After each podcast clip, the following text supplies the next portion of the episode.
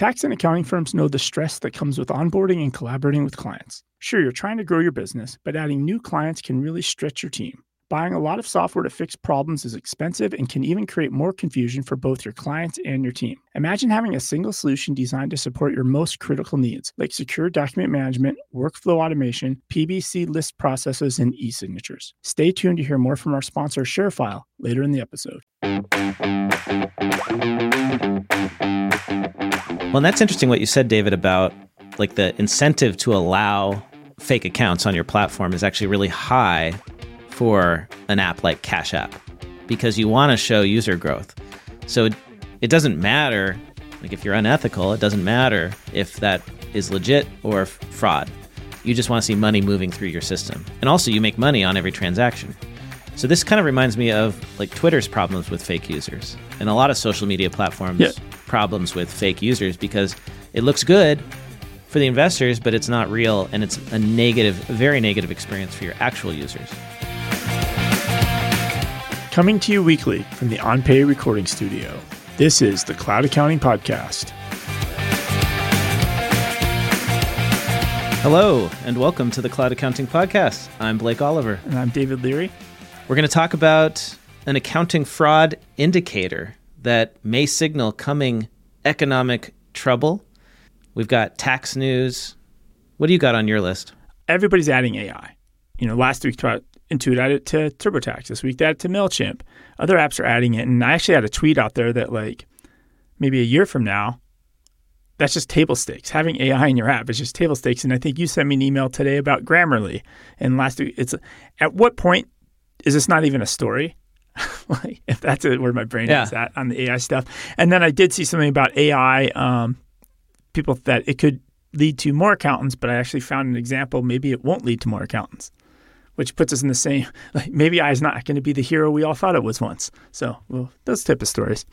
Yeah, no, I agree with you that AI is just going to be table stakes. The the just improving all the text we write. Like I'm already doing that. I uh, saw it rolled out in Grammarly. There's a Jasper plugin for Chrome where I can write an email and then ask it to improve my writing.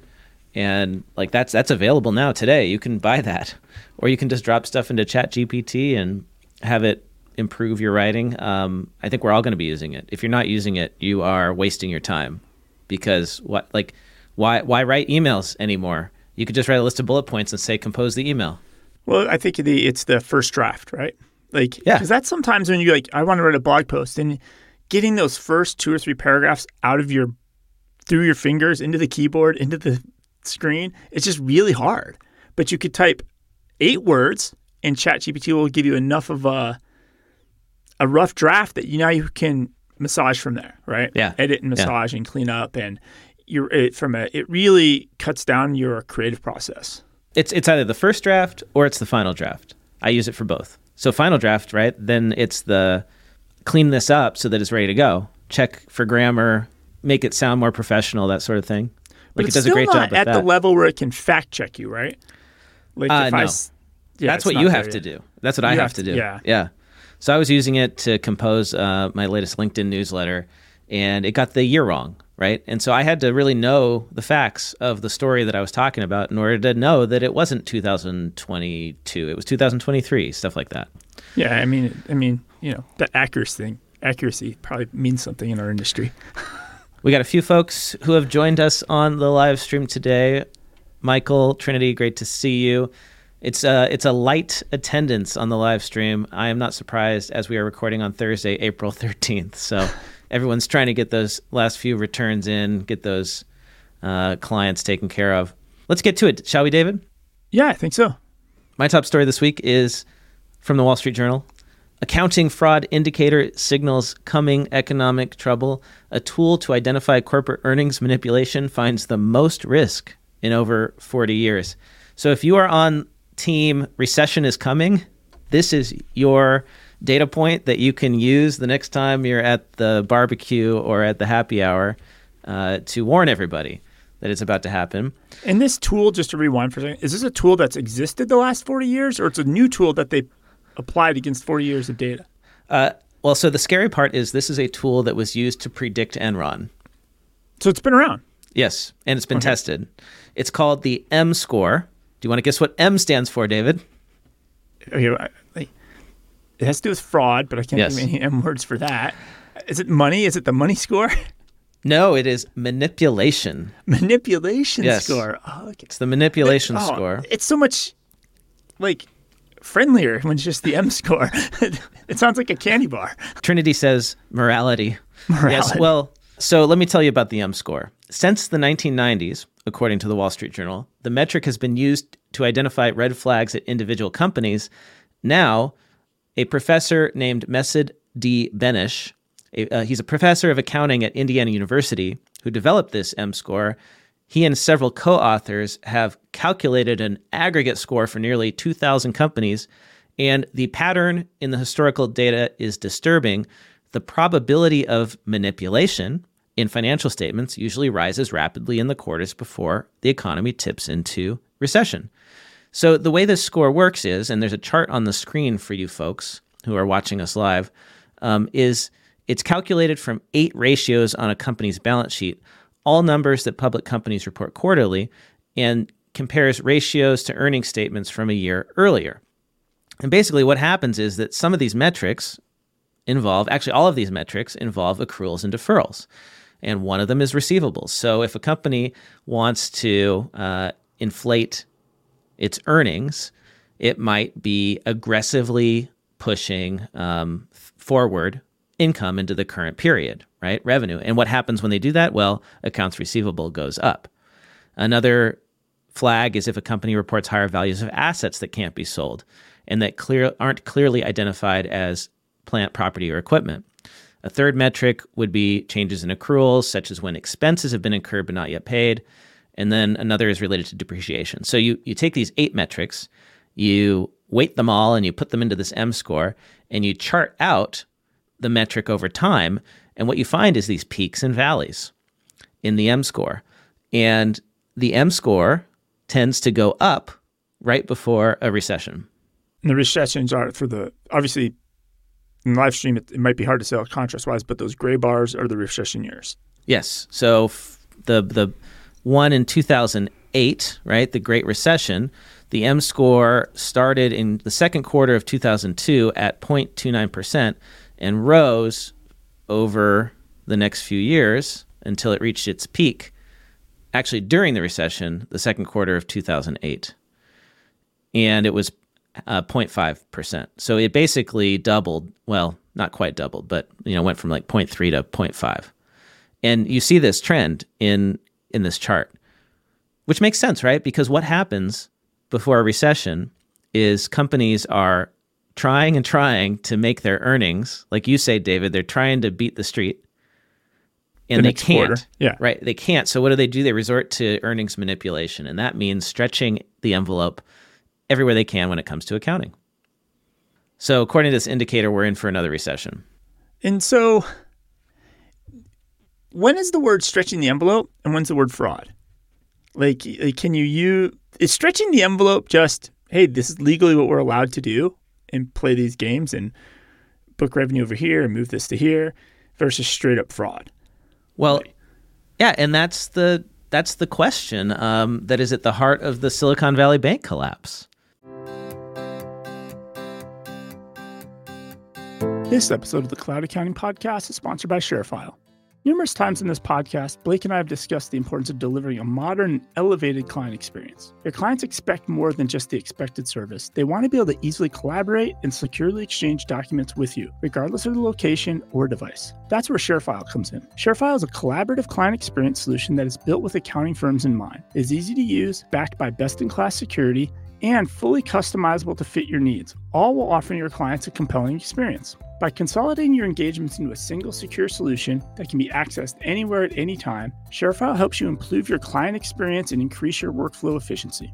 ShareFile also offers complete document management, custom branded client portals, workflow automation, e signatures, and soon document requests for PBC lists, as well as new engagement spaces to simplify collaboration between your team and clients. If you're ready to deliver a modern client experience with ShareFile, head over to cloudaccountingpodcast.promo slash ShareFile. That is cloudaccountingpodcast.promo forward slash S H A R E F I L E. is what Silicon Valley Bank did legit? Is it a failure on the part of the auditors not to see it coming? Was it fraud by management?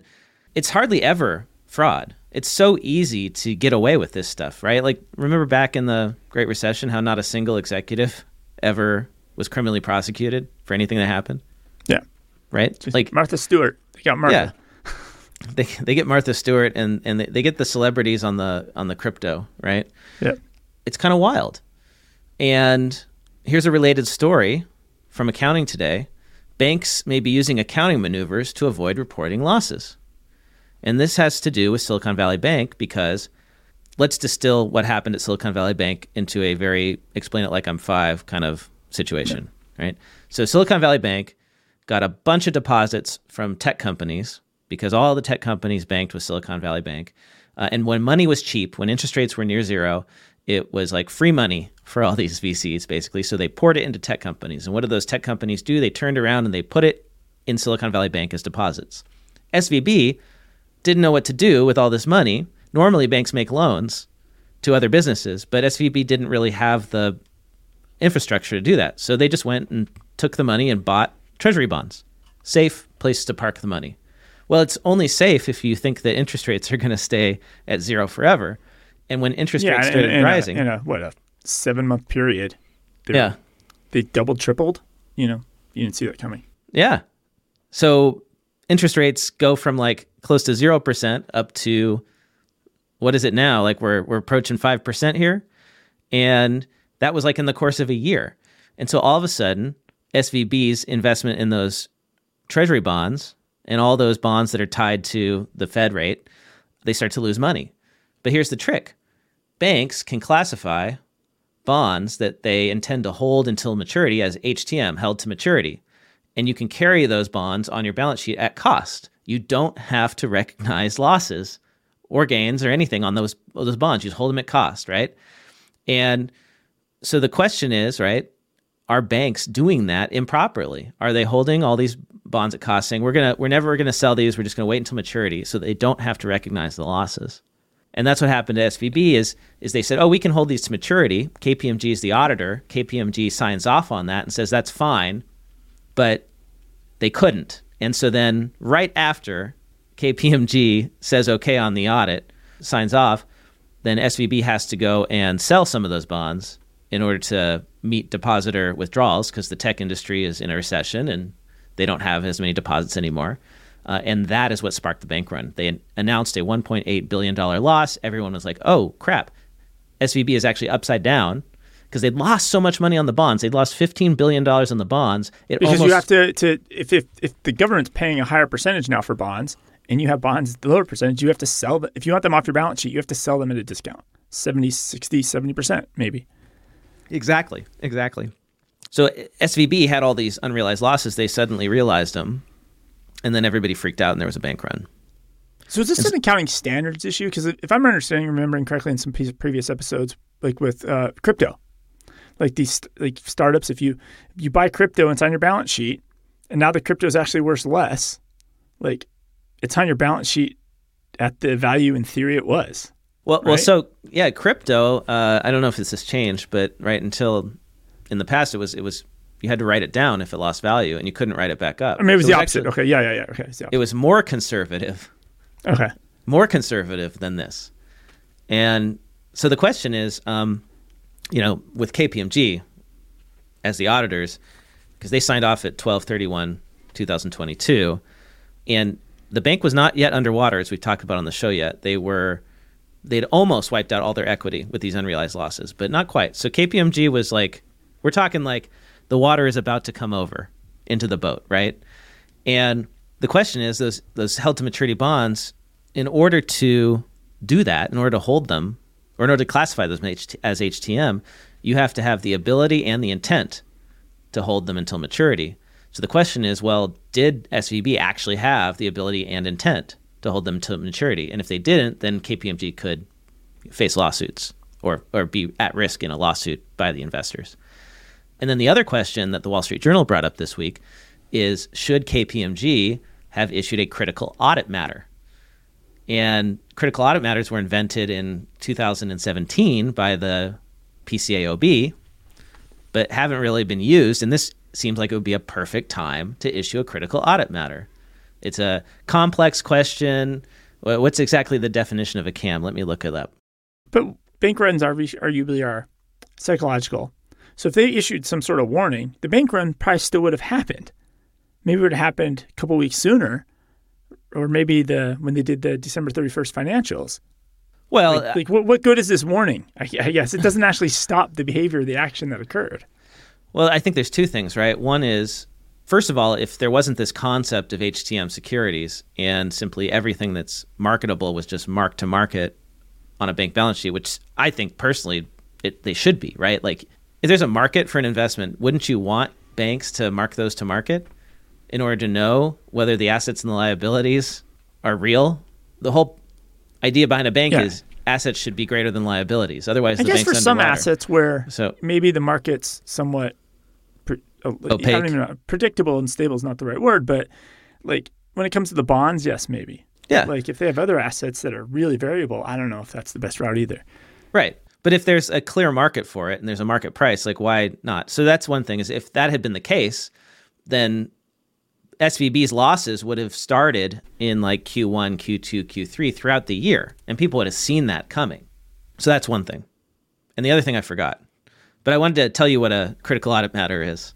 So a CAM, critical audit matter, is defined as any matter arising from the audit of the financial statements that was communicated or required to be communicated to the audit committee that relates to accounts or disclosures that are material to the financial statements. So it needs to be something that's material and involved especially challenging, subjective, or complex auditor judgment. So, does the treatment of the HTM bonds involve especially challenging, subjective, or complex auditor judgment? Because we know that they are material. And that's going to be the question in any lawsuit, I think. And this is a real test of whether or not the whole idea of a CAM even is going to work. And it's obviously not improved audits because auditors aren't issuing CAMs the Wall Street Journal also looked into nine other banks that have high HTM bond exposure, and none of the auditors at those banks issued a CAM, even though those banks are also exposed. They did issue CAMs for possible loan losses, which is the thing that happened in 2008 that created the economy. So they're looking backwards, not forwards. Yeah. But the whole point of a CAM is to help investors, you know, look forward, right? That's the idea. So Anyway, that is my uh, audit beat so, for this week. I guess before we leave on. that, because I kind of have some stories that are tied to fraud and or audit a little bit, but this really ties in well because the lawsuits. So you said KPMG was named in the lawsuit now. I think there has been. They have now been named in the lawsuit, right? Yeah. And I saw some takes on that that saying like, "Oh, this is why the big firms are going to split the audit from everything else because like a lot of the other partners don't want to deal with the headache of a lawsuit like this. There's a whole part right. of KPMG that doesn't want to be exposed to this. But then I think as this week as well, apparently, if you saw EY is going to roll back, they're not going to split now. Yeah, that was so. So I'm seeing like this. There's like here's why people are going to split, and then the same week EY is not going to split. Yeah, I and that's been like big news, and it's like I guess if you work at EY or at a big four firm, you care but I don't know why anyone else gives a crap about any of that, right? Like, who cares? who cares? It's not like anything would really change at EY if they split up. The audits would be done the same way, the consulting would be done the same way. And this has happened before, and all that happens is the the two firms, you know, separate, and then one of them grows back the audit practice. Just grows to the same size. Yeah, it's like a tumor that keeps growing back, right? That's how it works. So it's funny though, like the you know who what torpedoed the EY split was the partnership model, because the U.S. partners uh, had a revolt, and apparently it was a bunch of retired partners who pressured current partners on the board to bail on the deal. And I think it's because they were worried that their retirements would be impacted. So this is exactly the same problem that small accounting firms face, which is you have these retired partners who are getting paid out by a system that they are no longer contributing to but they still can control.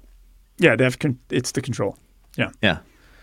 So another win for the partnership model, but a potential loss for the accounting profession, I suppose. So it's, there's there's one fraud I thought was interesting that's not so much tied to accounting fraud per se, and then definitely there's some quote unquote fraud with uh, blocks. You want to talk about Block or J.P. Morgan Chase? Before we do that, why don't oh. we hear from one of our sponsors? This episode of the Cloud Accounting Podcast is sponsored by Relay. Between Blake and myself, we now have three, four, or maybe five business entities, 20 or so checking accounts, and dozens and dozens of virtual cards. It would be impossible to manage all of this if we weren't using Relay as our small business bank. Relay is truly a part of the tech stack we use to run our businesses. Relay allows Blake and I to each have our own logins, we can grant access to our team, and even our accountant without sharing passwords or two factor authentication codes. Relay allows us to grow and scale our banking needs without ever going into a physical branch. I recently added an account to receive inbound merchant services with just a few clicks, and I had to create a payroll checking account. Again, just a few clicks, and I instantly had access to my ACH info to give to my payroll provider. With Relay's virtual cards, we can issue debit cards to our team around the world for needed business expenses. I can instantly spin up a new Visa debit card and set both daily and monthly spending limits. And when a team member doesn't need their card, I can freeze it until they need to use it again. To learn more about using Relay in your firm and with your clients, head over to cloudaccountingpodcast.promo slash relay. That is cloudaccountingpodcast.promo forward slash R E L A Y.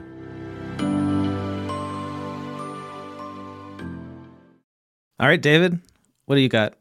Let's talk about the the J.P. Morgan Chase thing first here. So I don't know if you saw this story, but this is another fraud committed by a startup CEO. CEO. Oh, I'm so glad you brought this one, David. I love this one. And, and I've been watching for a couple weeks. And essentially, um, Charlie Javice had a startup that was like targeting students, and I think it helped them refinance their student loan information, and it was in that space. And of course, hey, J- somebody like J.P. Morgan Chase would could be interested in that. Like, oh, I could reach all these new banking c- customers while they're still in college. So she was able to get JP Morgan Chase to write her a check for $175 million. But then it turns out. I'm just, plat- hold on, $175 million? Yes. So okay. they acquired her company for $175 million because they thought they were buying email addresses, right? Like students. Yeah. They could yeah. possibly market other banking services to. Totally. Well, tur- turns out she had a platform. She said she had 4.25 million users. But apparently, she paid a data scientist and basically purchased some real data and then made up the other. So basically, you know, instead of using ChatGPT to say create a bunch of student email addresses, first names and last names, she paid a data scientist to do this.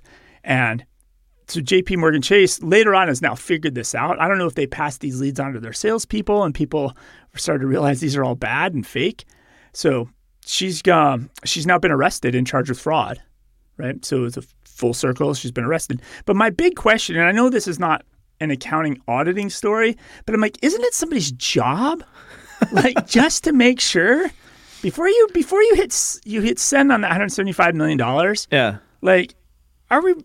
Are we buying a real thing? And maybe the who who bought all the fake nickels or the the, the last oh, week? Well, yeah, because so J.P. Morgan bought a bunch of bags of stone, but it was only like a million dollars of of stone yeah. that was it was supposed to be nickel. This is this is 175 million dollars to buy a startup. But but for J.P. Morgan Chase, this is nothing either, right? Like maybe this is the, the issue.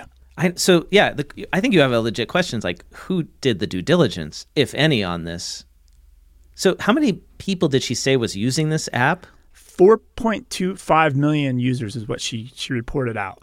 And it turned out that it was like none, right? It was totally a fraud. The vast majority were made up fake email addresses, basically. Yeah. That's incredible. Wow. Good job, JP Morgan Chase. I'm sure somebody lost their job on that one. Well, I'm, it's it's good that like you know she get arrested, she get caught, but it also sounds like it's another one of like like this tech founder like I, th- I think a lot of these tech founding CEOs that are committing frauds, I think just like uh, the FTX guy, mm-hmm. I think mm-hmm. they know what people want to hear and they just tell them and people just buy right in. Yeah. And and he, he did it. Uh, Theranos did it. Um, Elizabeth Holmes, right, with the little blood drop thing. Like the the market's just ripe, or people are very uh, easily influenced if somebody says the right things to them. But really, that's the ultimate old grift of selling snake oil. There's nothing different yeah. about the grift. It's just different now. Uh, what they're selling. It's just tech. It's tech now instead of uh, essential oils. Yeah. Well, hey, here's here's a fraud that um, Tino sent in on the live stream that you know brings it a little more close to home. It's a CPA in Bakersfield who stole three hundred fifty-five thousand from investors. A Bakersfield certified public accountant has pleaded guilty to wire fraud after stealing 355,000 from investors over a 4-year period and using the money for personal expenses according to federal authorities. Jeffrey Todd Stewart, 57, got more than 2 million from investors between 2014 and 2018 for expenses he said were needed for an overseas business deal. According to a release from the US Department of Justice, Eastern District of California, he told investors they'd see a significant return and he just used the money for personal expenses, including mortgage payments, trips to Las Vegas, and gambling. He faces up to 20 years in prison and a $250,000 fine at his August 21st sentencing. So it's not just JP Morgan Chase that's getting scammed, it's just regular, probably clients, I'm guessing, right? You're, uh, just go to your clients and say, oh, hey, I've got this great investment scheme, give me your money. And people don't do their due diligence. And, and, and I think this next story, it's talking about Block right? So Block, which was bef- uh, was Square, right? So when I say Block, it's we're talking about Square, not H and R Block, not H and R Block, Square Cash App. This combines both parts of this. You have over here on one hand lots of fraud happening on their platform, and then B, Square's and Block are very interested in hitting their numbers. So Hindenburg Research, remember you talked about Hindenburg two, three weeks ago. They wrote up about that Indian company, and then who was the one before that? Well, weren't they're, they're they on Wirecard? Sellers. Didn't Wirecard, Hindenburg? I think so, Hindenburg yeah. caught Wirecard, and that Wirecard. was a huge deal. Um, yep. So you're saying Hindenburg wrote a report about Block? Square, Block, yeah, Block okay. Square now, and lots of interesting things. And we've talked about this before. A, a lot of the direct deposit fraud that happened in PPP, even years ago when people would steal people's social security numbers and then file fake tax returns through uh, TurboTax they just quickly spin up a Cash App account. You have bank numbers, move the money, get the money out, right? And the, basically, the block has embraced traditionally the underbanked segment of the population. And because of this, they've kind of have a Wild West approach to their compliance, which has made it very easy for criminals to spin up hundreds and thousands of fake accounts. So they're saying their numbers are misstated. So this goes back to the your your graph in the beginning of the of the, of the episode, right? Where they're trying to keep their numbers looking good for their growth right. and how many users they have. But the reality is, is many are overstated. And then on top of it, it just goes on to where almost all human sex trafficking is done using Cash App. Like this oh, goes wow. on and on and on and on um, about how these accusations out. Now, obviously, Block just came back and revised their numbers and said that's not true and things like that. But there's like insiders now saying coming out. So this will be interesting to watch over the next four to six months as more news comes out about this. But I mean, we all know with the PPP stuff, like people were using Cash App as one of these apps to move the money through. These yeah. fraudulent PPP loans. So there's no there's no denying that it did not happen. It's just how bad is it, and yeah. what are the real numbers is the open question still. Well, and that's interesting what you said, David, about like the incentive to allow fake accounts on your platform is actually really high for an app like Cash App because you want to show user growth. So it, it doesn't matter like if you're unethical, it doesn't matter if that is legit or f- fraud. You just want to see money moving through your system. And also you make money on every transaction. So this kind of reminds me of like Twitter's problems with fake users and a lot of social media platforms yeah. problems with fake users because it looks good for the investors, but it's not real and it's a negative, very negative experience for your actual users. And it's funny that you brought up Twitter because it's the same founder. Oh, really? It's oh, yeah. So Cash oh, Dorsey, App, Jack Dorsey. Jack Dorsey. He yeah. started Twitter, but he started Square. But they were both good, and then he like left, and they got crappy. Or is is he still running Square and Block? I think he's very think heavily he in Square, but he's also doing this some oh. new social startup stuff on the side. He's it's um he's he's he obviously into the bitcoins and all the other transactional type stuff as well. Um, well, you know, but, I got I, I saw something about Square. Uh, they are changing their refund policy. I got an email about this because I I guess I've had a Square reader in the past, and they are no longer going to refund processing fees, which I right, thought so- was like a real dick move. And it's one of those things that makes me think like whenever a company starts doing this kind of stuff, like nickel and diming its customers, it makes me think they're either in trouble or they've reached this point of scale where they're going to start getting crappy. All right. Every company so, goes through this. so life following cycle. this, I'm a listener to the Cloud Accounting podcast. I buy a Cloud Accounting podcast T-shirt from you, Blake. I swipe, you swipe my credit card. Square gets a piece of the action. I come back to you, be like, Blake, the shirt doesn't fit. I want to return it. You return my money. You swipe my credit card to return the money. Square keeps the money, or they charge another processing fee. Uh, they are gonna. Well, they used to refund the original processing fee. Okay. Now they don't. No. But this So is how you hit your it. next quarter's numbers because Right. now they're going to have more revenue Yeah. next quarter. So that would seem to indicate they're in trouble, right? Yeah. Uh, all right, let's go on. More. We're in the app news uh, phase, so shall we keep going? Yeah. I, I saw that Intuit QuickBooks has launched a rest of world app store. This is news today on CPA Practice Advisor. Do you have any insight into this, David? Not really, other than I, I actually made a note to myself. I'm like, what's the, I don't really understand this. And then I read the article a little bit. Um, I don't have the article up, but I'm trying to remember my comment. Essentially, from what it looks like, before QuickBooks had a US app store, and then they'd had an app store for the UK, Canada, Australia, and I think India. And if you were an app developer, you'd have to submit your app individually to all four of those other global regions. And if I read this correctly, it sounds like they get, they're getting rid of all four of those. And so you basically you'll list your app in the US App Store or list it in the rest of the world App Store, which in theory makes it simpler as a developer. And it looks like now other places are going to have access to that. But there was always like an other for the longest time. So maybe they've just pulled back. And then I do feel like there's a lot of uh, redo happening at Intuit right now because they also, I don't know if you saw Intuit Developer announced that they have a new developer growth program for app developers. I did not see that. Did not see that. And they've added three apps to this program. And this reminds me of what we did seven years ago at Intuit, uh, where you'd, you'd help apps. That we did this with TSheets, we did this with Bill.com. Like we, we incubated apps to help them become successful. So they're going to do this with Buildertrend, which is construction, which I kind of helped them do this already years ago. So, so Buildertrend's included again. An app called Katana, which is like for manufacturing type work. Now, Katana is actually the third app we launched in the QuickBooks App Store that was in this original program when it was called MavenLink. So they got purchased by another company, rebranded, and they're right back in the same program they were, were 10 years ago, which I think So- is kind of funny. And so what's the- this program do?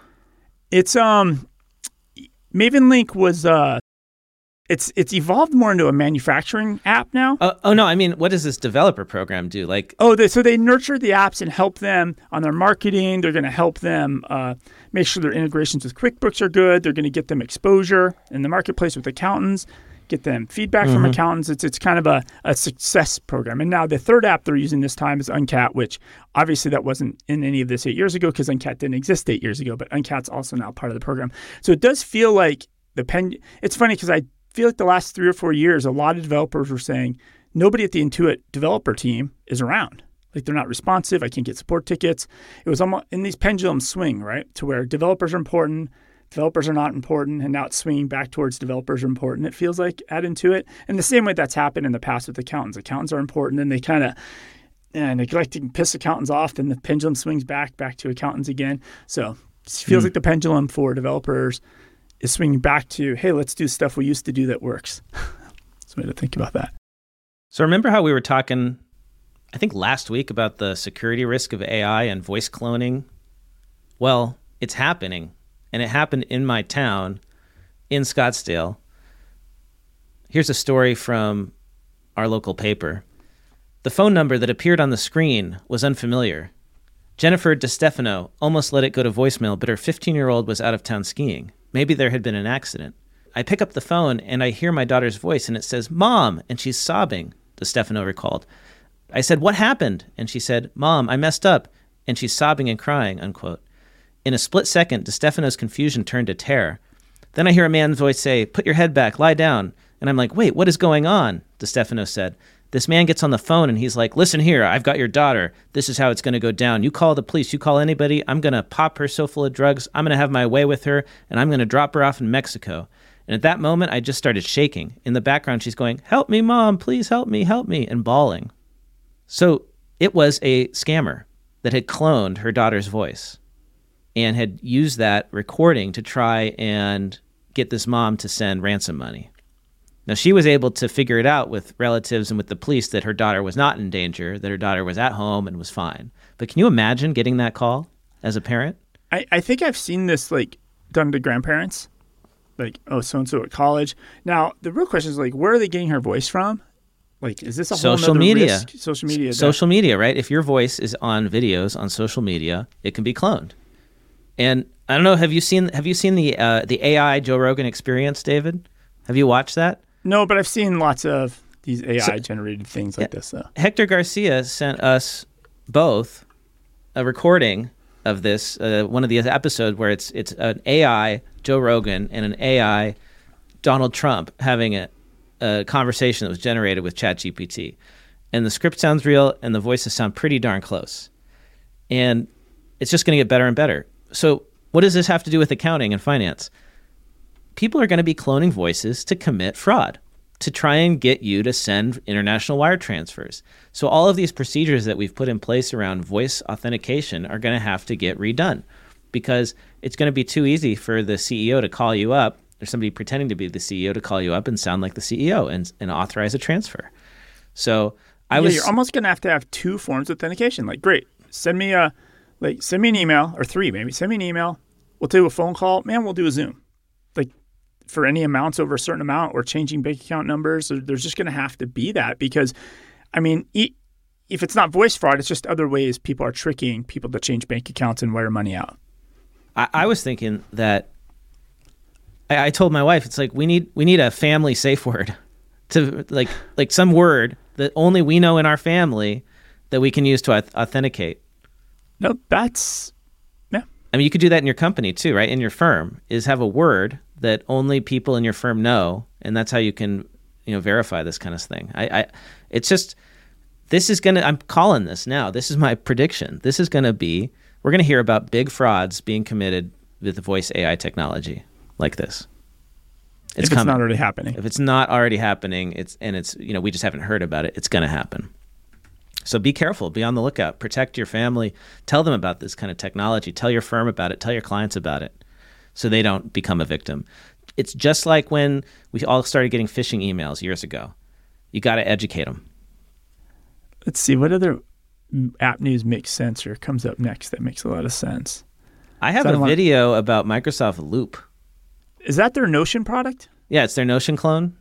You want to watch it? I haven't actually seen it yet. We could we could watch it together. So so it's their Notion clone, which Notion really was a clone of Microsoft. Uh, what was their SharePoint? was No, the original. OneNote. Their OneNote. SharePoint was the original. Yeah.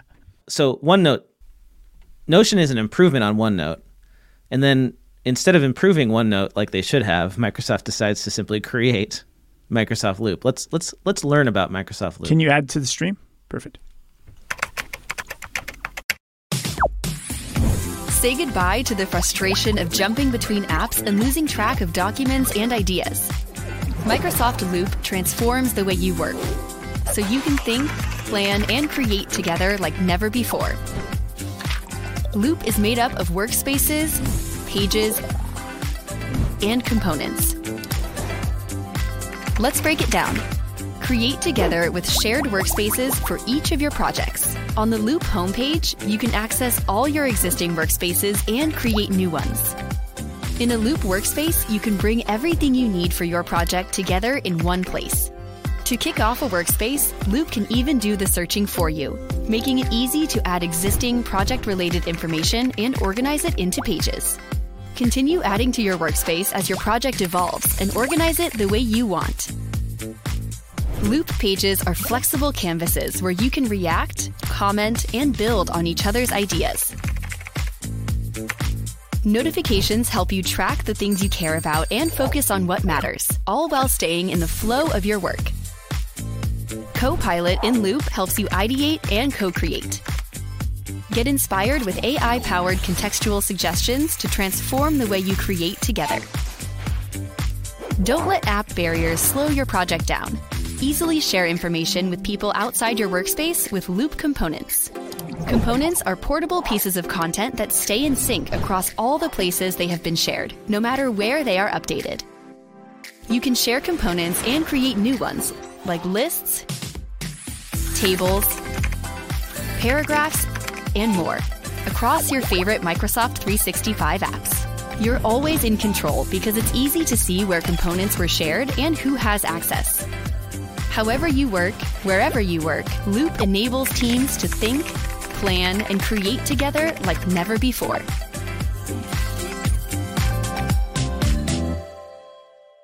So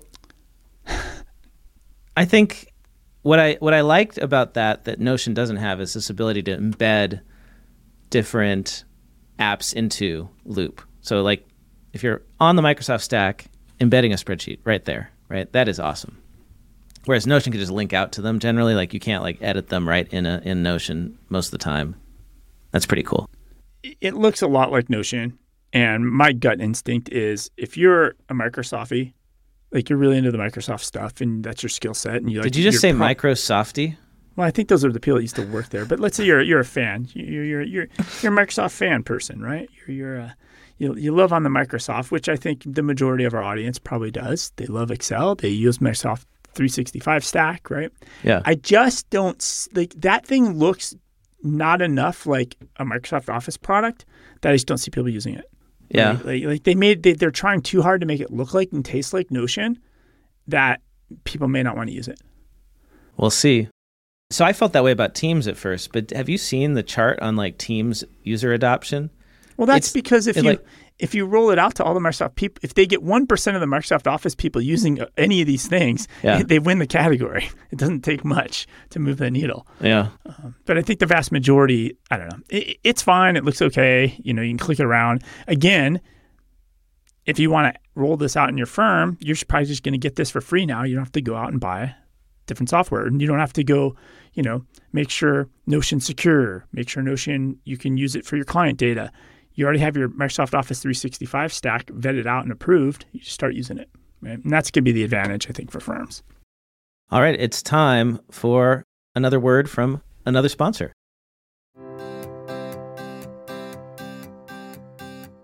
This episode of the Cloud Accounting Podcast is sponsored by Client Hub. We've been talking about the lack of accountants lately, and I'm guessing that you may have your own shortage this busy season. With accounting teams spending more than 30% of their time chasing clients for information, Client Hub can help you gain one third of a body just by getting needed information from clients quickly. And now they've introduced Magic Workflow to add the power of AI and GPT to your firm. Haven't gotten around to documenting your processes? Just give Magic Workflow a short description of the job, and it will create your task checklist and even detailed instructions for you.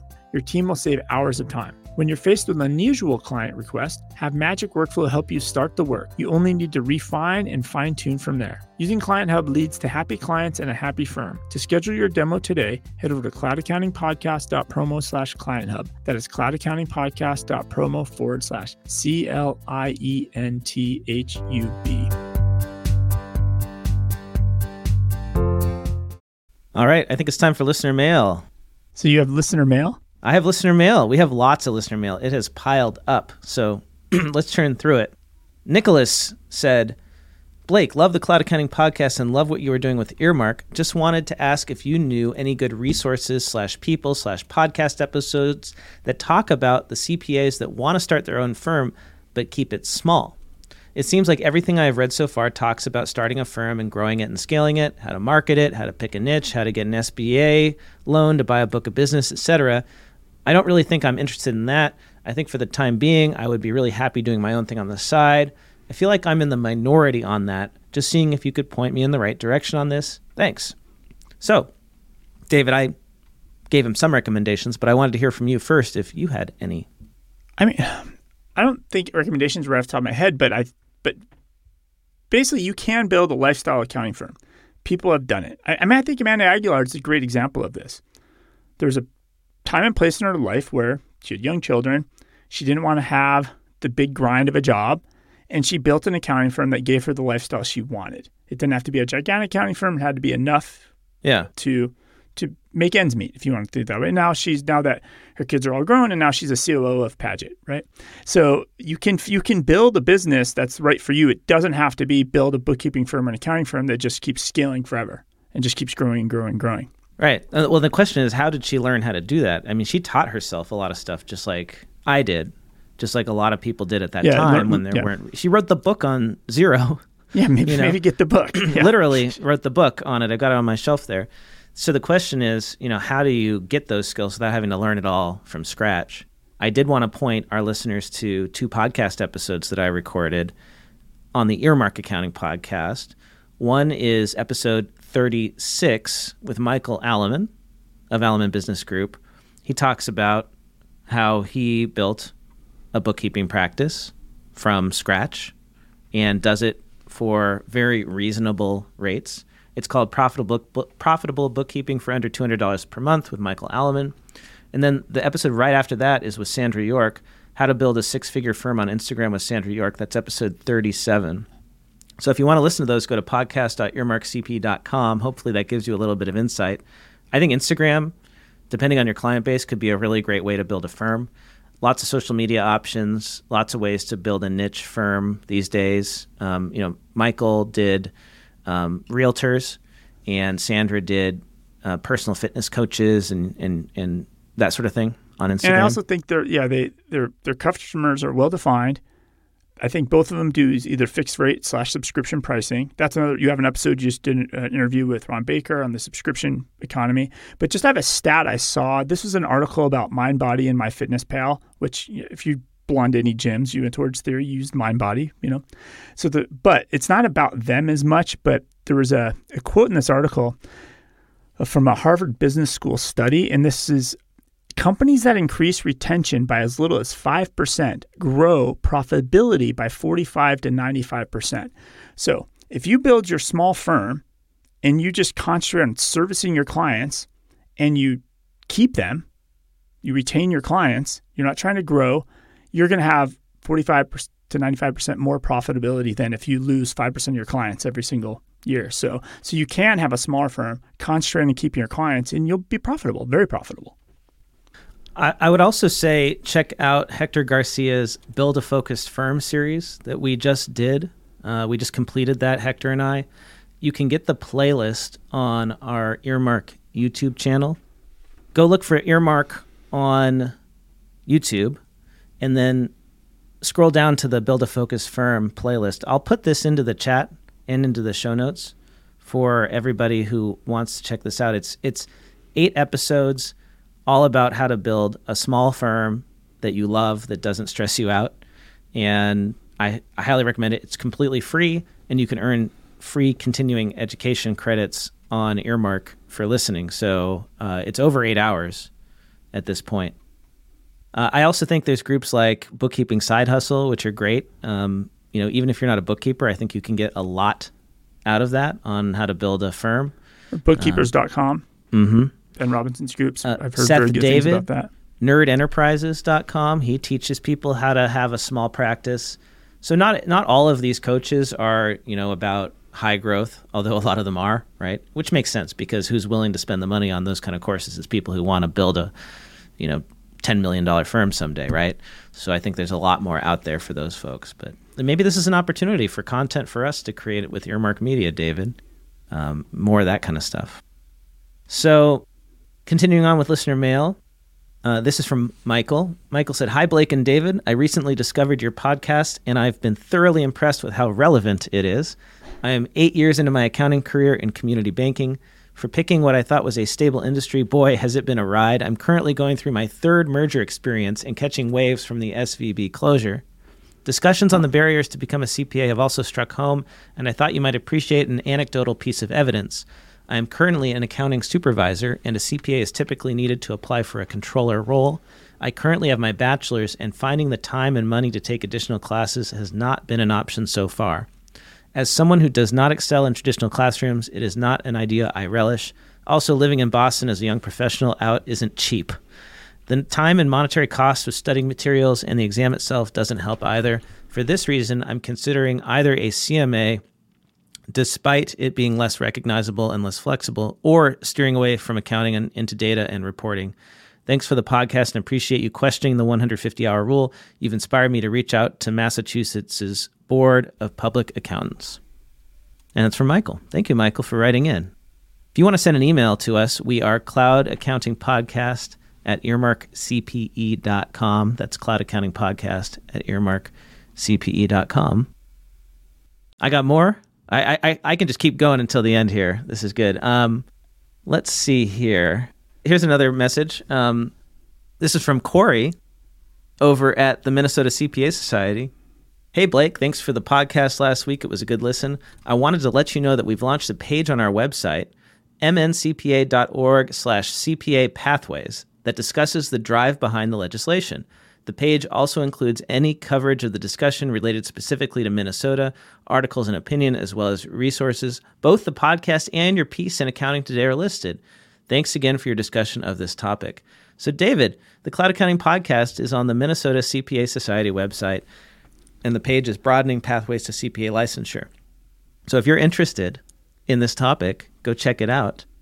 And it's turning out to be a portal for all pieces of this, not specific to Minnesota. Yeah. It's really turning out to be the they, they need to fix the URL so it's easier to get to, or, or maybe we spin up a domain for them that points people there, um, because it's really becoming the the hub for the 150 hour discussion or ev- evolution of the 150 hour discussion.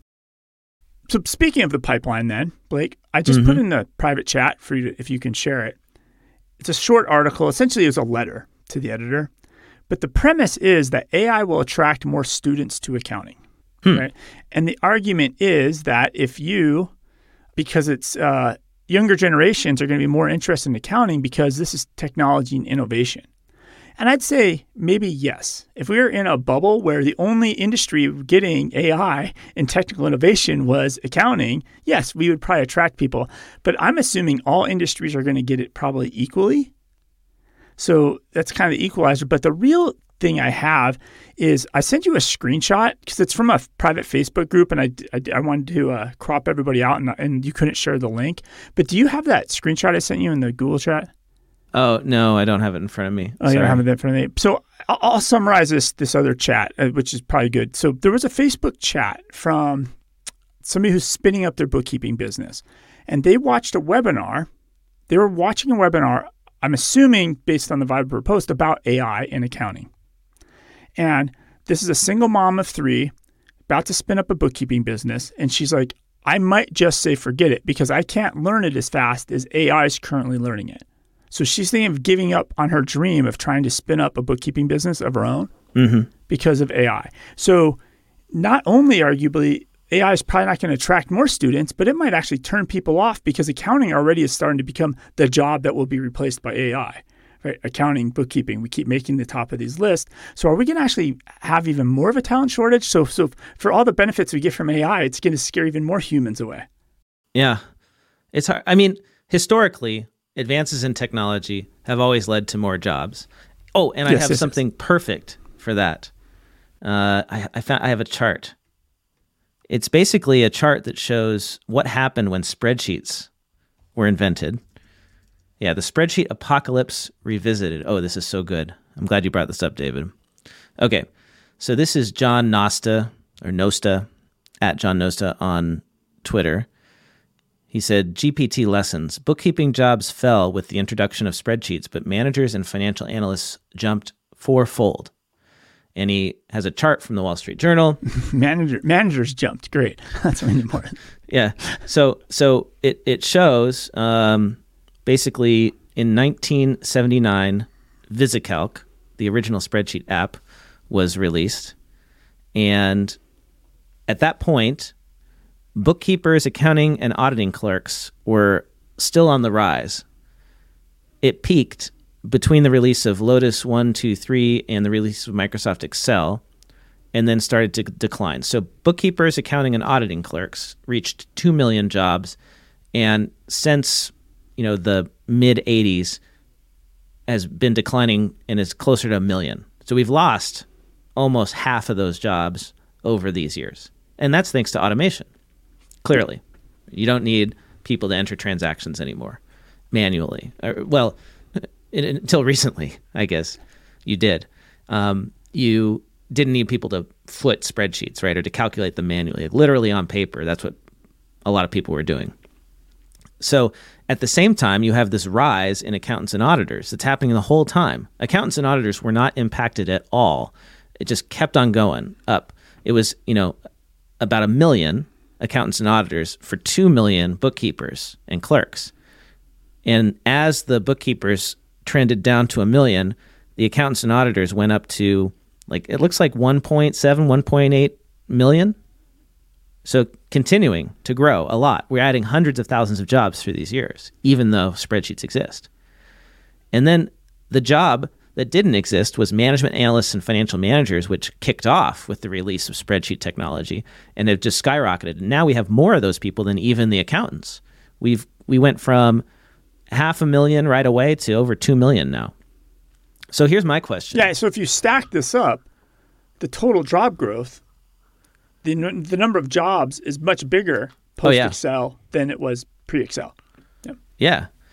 And so my question though is, you know, that accountants and auditors line, it's sort of, it's gone up, but it's slowed down. And my question is, has it reached its peak? And is it going to start declining the way that the bookkeepers, accounting, and auditing clerks line decreased? Right? That that that hit its peak in the mid 80s and has been on the decline ever since. Is that going to happen with accountants and auditors? And will there be some new job that didn't even exist before that now gets invented as a result of all this AI technology? The problem with traditional education is that they're not teaching us any of the stuff that we need to be successful as accountants in the world of AI. We're still memorizing generally accepted accounting principles and tax rules when you can just ask the AI for the information. And yeah, it's not accurate right now because it hasn't been specifically trained on tax code, but people are already working on training these AIs specifically for tax because it's a lot of money to be made. It's I, I gonna think I was listening to the Accounting Twins podcast, and Becky, one of the accounting twins, she's the one who went into private accounting, right? So she has her first job, and she part of the episode she talks about how why did we have to memorize all this stuff in college? She's like, every formula I need, somebody's already typed into Excel. It's just already there. like, like I don't have to come up with anything on my own. It just exists in Excel already. Yeah. So it's a, I think it's a good question. I, I think that accounting as we know it today is going to go away. A lot of it is just going to be gone. Just like bookkeeping, a lot of bookkeeping went away. But there's always going to be a need for, well, chat is doing a really good job of the human element too, right? If people can just chat, like text an AI and get their taxes done and get their accounting done, we've always said that the human element is something you can't replace with automation. But is that going to be true forever? The people are willing to use TurboTax and to chat with those people that are theoretically behind the scenes at TurboTax. You know, the enrolled agents and the CPAs that are working on the live thing. They just replace them with an AI. I mean, it's going to be like. Uh, I guess the anal- analog is, you know, what's going to happen when we finally have driverless car technology? Are people going to stop using Uber? No, they're going to use it even more, right? So they just need to get where they're going in a lot of cases. But I mean, in the meantime, like for the next decade, there's still a humongous opportunity to utilize these tools and to build a practice and to help all these people that can't do it themselves and the tools can't do it themselves and people haven't done the done the work to create these fully automated solutions. I, I mean, like Yeah, every business still needs an accountant, right? You, you can't replace the accountant or the bookkeeper with the AI. And it, it's just like these actually driverless car technologies, right? They're having trouble with like they, they still haven't figured out how to replace the human for that, you know, 10% of the time when you actually need the human judgment. Well, yeah, and, and it's not that you're going to, you listener, are not going to be replaced. What it means is you're probably not going to be able to ever hire people in the future to do this work. So you need to use some AI tools to 4x your pro- productivity. Yeah. Like that, that's the reality. You're going to be doing the work of four more accountants and bookkeepers than you do today, and that's that's the ramp you're on. It's, it's not you're not going to be replaced. You're just going to do 4x the work. yeah, you're going to be you're going to be expected. yeah. You're going to be that much more effective. And going Well, back to and your this is- comment, Blake, this is about why- the billable hour, what are you going to bill? Oh, you're gonna gonna be bill the- people for 24 hours a day. AI is going to be the death of the timesheet because it's going to make us so much more productive that it will make no sense to bill by the hour. Your your hourly rate will have to go from, you know, if it's hundred dollars, it'll have to go to thousand dollars, and nobody's going to pay thousand dollars. So that's going to be the end of it. So you wrote an article, and y- could you give us before we close out the 30 second preview or why people should go read it? But the title of the article is "Our Obsession with Hours is Destroying the Accounting Profession." What's the synopsis of that, so people can go read that? Yeah, so I co-authored this with Chris Vanover of um, Audit Club on CPA Practice Advisor, and the gist of it is just that like the accounting profession is obsessed with tracking time, and billing for time and evaluating everything we do based on the time we spend on it. And that leads to bad outcomes when it comes to education. This obsession about the 150 semester hours. Like the fact that people think that adding 30 semester hours of education is going to make you a better CPA is is it laughable when there's nothing tied to it in terms of performance. And same thing with, you know, the billable hour argument, you know, like the amount of time you spend on a project does not equal the quality. It's the same thing with the education, right? Hours in the classroom don't indicate don't equal learning necessarily and hours spent on a project for a client don't necessarily equal positive outcomes or like it's they're just not tied. We're measuring the wrong thing. So that's hours that's make the, sense in some professions. For example uh, pilot training. Yeah or prostitution to, too you know you have right? but, That- but i'm saying like pilots right? Because y the proof that you can fly is that you were you stayed alive flying 5000 hours in the cockpit right? Actually you know what? You know because, what job? because it's it's it if you don't have the skill you'd have crashed the plane already way Well, before I- you hit the number of hours yeah but but again too like if you're just flying on autopilot the whole time then that's meaningless oh that's true right? So actually, I think pilots are that's that's the job that's going to get automated because what's going to happen is we're going to create autopilots that can the planes already can take off and land themselves pretty much. And the question is when are people going to be comfortable with there not being a pilot on the plane? The AI is going to get to be just as reliable as a human. there used to be a guy that pressed those elevator buttons for you because people were afraid to do that on their own Didn't the Exactly. skill set right? Yeah. So I know it's a brave world. You know, the the the problem is the the universities aren't teaching kids what they need to know because they need to ask questions. They don't need to regurgitate answers. So if accounting programs are just teaching you to memorize the rules and regurgitate answers, that's not going to produce people that can survive. But if you can ask questions, then you can get everything you need. I, I tell people that my entire career has been built on Google searches. I, I was a music major in college. I learned everything that I know by searching Google when I didn't know how to do something. When I started out in bookkeeping, I didn't have any formal training at all. I taught myself. I read the QuickBooks manual and then I, you know, searched Google for how to do stuff. And then, yeah, I took basic accounting courses and I learned my debits and credits. And I think that's important. But most of the stuff, the advanced stuff, wasn't taught in school. Like all the tech stuff, like the, I had to learn how to do that myself. Yeah. So excel Yeah. like the, these tools you actually use in your job are not taught in So the now- education system just replace Google with ChatGPT.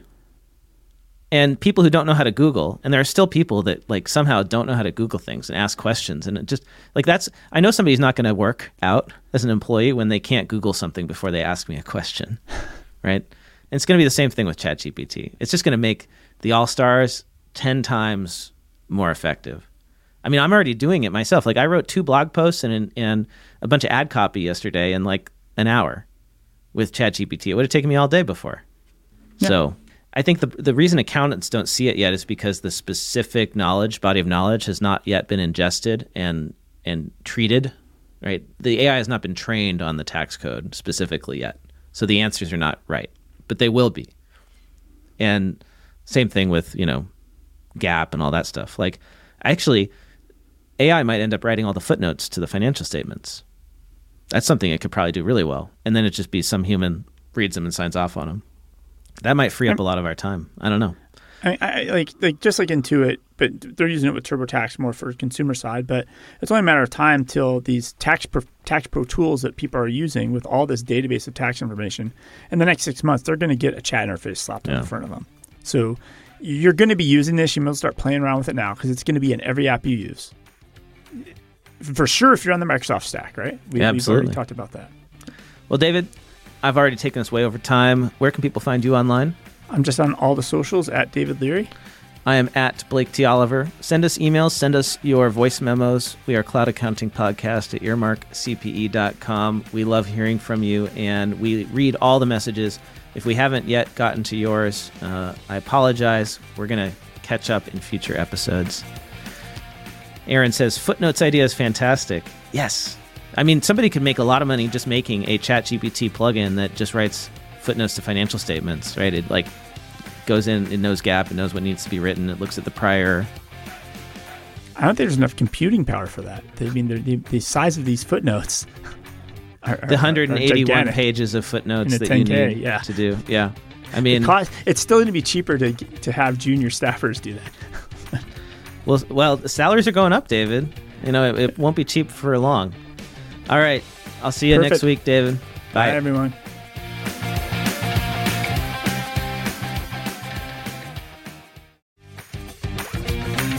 Time for the classifieds.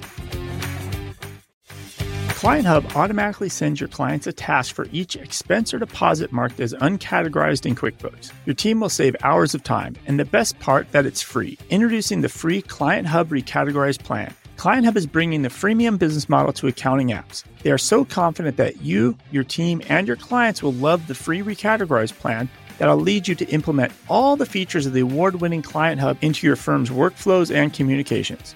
Using Client Hub in your workflow is a guaranteed ROI, especially since it is free. To schedule your demo, go to clienthub.app. That's clienthub.app.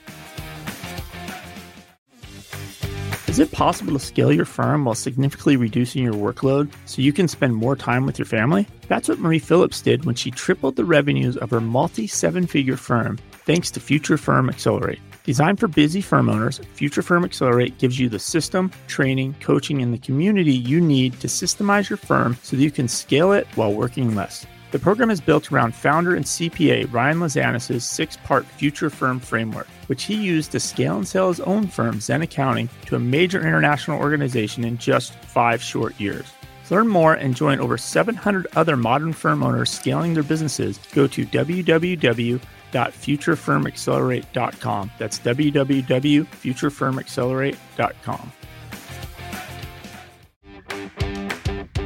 We don't like uncategorized transactions, but we do like cats, and we love Uncat. Thousands of accountants and bookkeepers have switched from sending spreadsheets of uncategorized transactions to their clients every month to using Uncat. It's easy. Uncat syncs with QuickBooks and gets clients' responses back so fast you can close the books on time every time. And you're going to love the price. Uncat is just $5 per month per client. And bonus, start a 14 day free trial at uncat.com and they'll send you a $5 Starbucks gift card. Get yours at uncat.com. Are you tired of spending hours manually adjusting your balance sheet and reconciling your accounts every month? Say hello to NetTracker.